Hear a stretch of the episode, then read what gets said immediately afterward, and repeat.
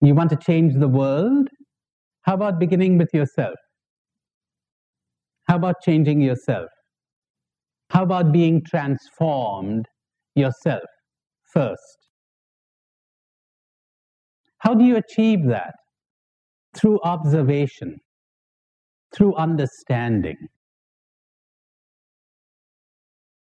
with no interference, with no judgment, because what you judge, you cannot understand. That's a tall order, isn't it? You slapped a label on him. Understanding has stopped at that minute. Understanding has stopped as of that minute. And if the label carries undertones of approval or disapproval, even worse. How are you going to understand what you disapprove of or what you approve of, for that matter? No judgment, no comment, no attitude. One observes, one studies, one watches, not even with the desire to change what is. Because if you desire to change what is into what you think should be, you're no longer understanding what is. Example The scientist who observes the behavior of ants with no further end in view. He just wants to study ants and to learn as much as possible about them. And he has no further aim. He's not attempting to train them or to get anything out of them. He's interested in ants. He wants to learn as much as he can about them. That's the attitude. The day you attain that, you will experience a miracle. You will change effortlessly, correctly. Change will happen. You will not bring it about. As the light of awareness settles upon your darkness, whatever is good will be fostered. You will have to experience that for yourself.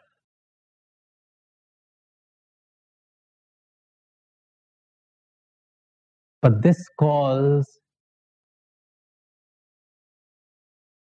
for a disciplined mind.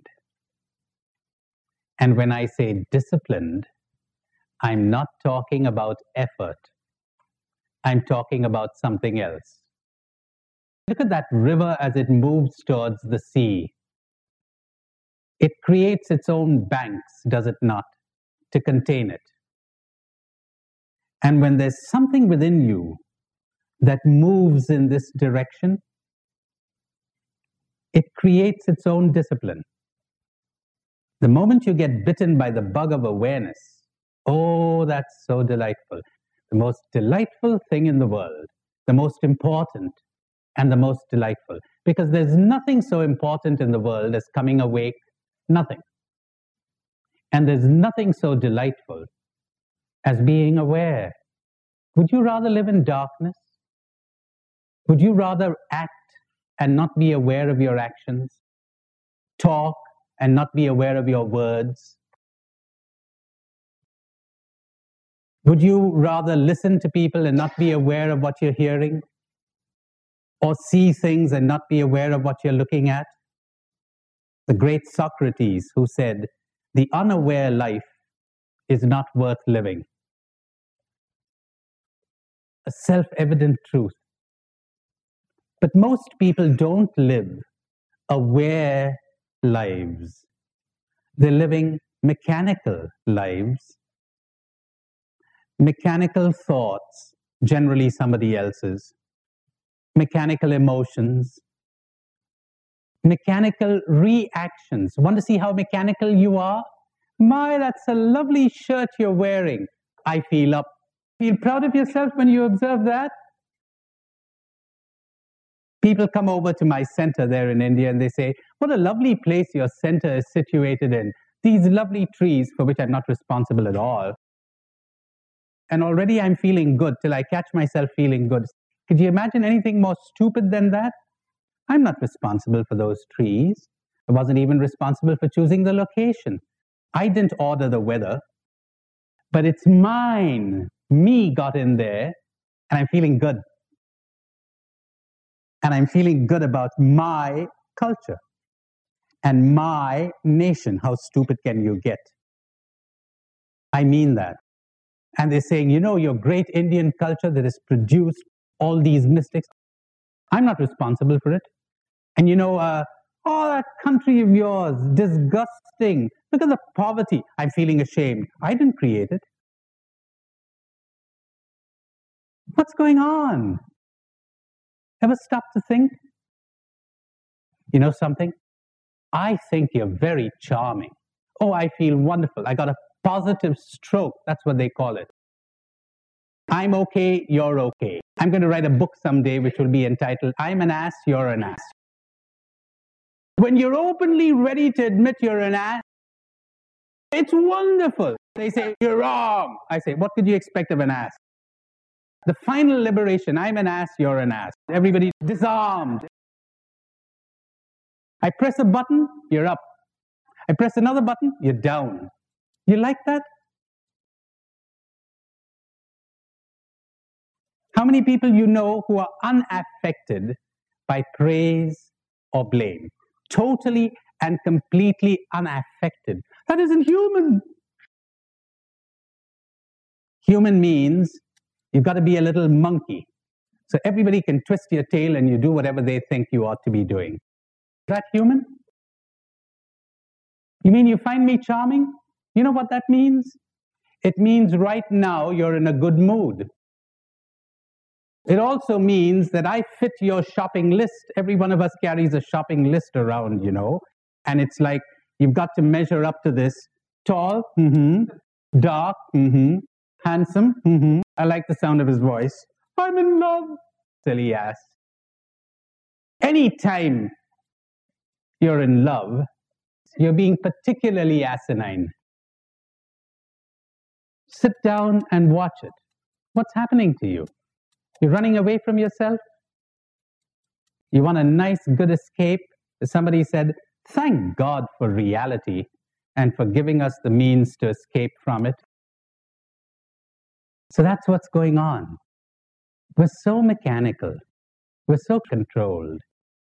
And we write books about being controlled and how wonderful it is to be controlled and how necessary to be controlled and how necessary that people would tell you that you're okay, so that then you'll have a good, okay feeling about yourself, etc., etc., etc.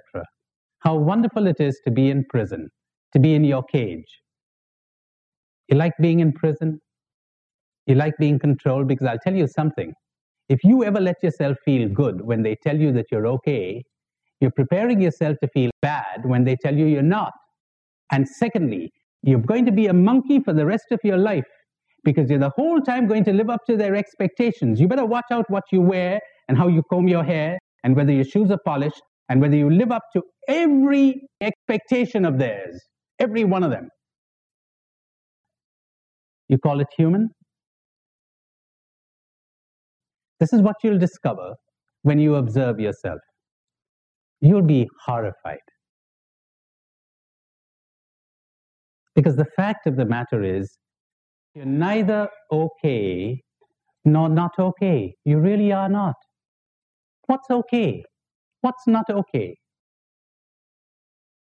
You mean you fit the current mood or trend or fashion, so you become okay? Does your okayness depend on that? Does your okayness depend on what people think of you? Jesus Christ must have been pretty not okay, you know by those standards. So you're not okay. You're not not okay. You're you. And that, I hope, is going to be the big discovery if you make this discovery, my, what a wonderful thing, extraordinary, unprecedented. You're you. Cut out all the okay stuff and the not okay stuff. Cut out all the judgments and observe. You'll make great discoveries. Those discoveries will change you. You won't have to make the slightest effort, believe me. Here's another bombshell. Talking about a bombshell reminds me about this guy in London after the war. He's sitting with a large parcel on his lap, wrapped in brown paper, big, heavy object. And the bus conductor says to him, he says, What have you got in your lap there? And the man says, This is an unexploded bomb. We dug it out of the garden and taking it to the police station. He says, Is that an unexploded bomb? And he's, the guy says, Yes. You don't want to carry that on your lap, put it under the seat. That's my story for telling what psychology and spirituality, as we generally understand it, does for you. You know, it transfers the bomb from your lap to under your seat. It doesn't really solve your problem. It doesn't. It exchanges your problems for other problems. Has that, has that ever struck you? You had a problem. Now we exchange it for another one. And it's always going to be that way till we solve the problem called you.